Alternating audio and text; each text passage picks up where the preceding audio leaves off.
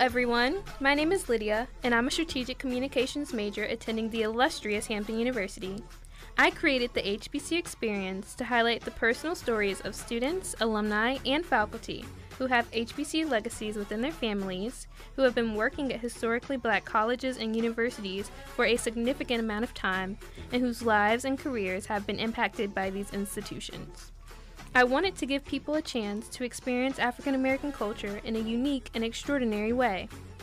I recognize the lack of awareness that the general public has about the impact of H B C Us, and I want to do what I can to change that. This being said, I have created the H B C U Hall of Fame podcast. On this podcast, I will be sharing conversations between me and alumni of historically black colleges and universities about their H B C U experiences and their university's impact on their lives and careers. So make sure you subscribe and tell your friends and family to listen to the H B C U Hall of Fame podcast. Stay tuned for all the great interviews I have to share. Thank you, and until next time, I'll be sending you all peace and love.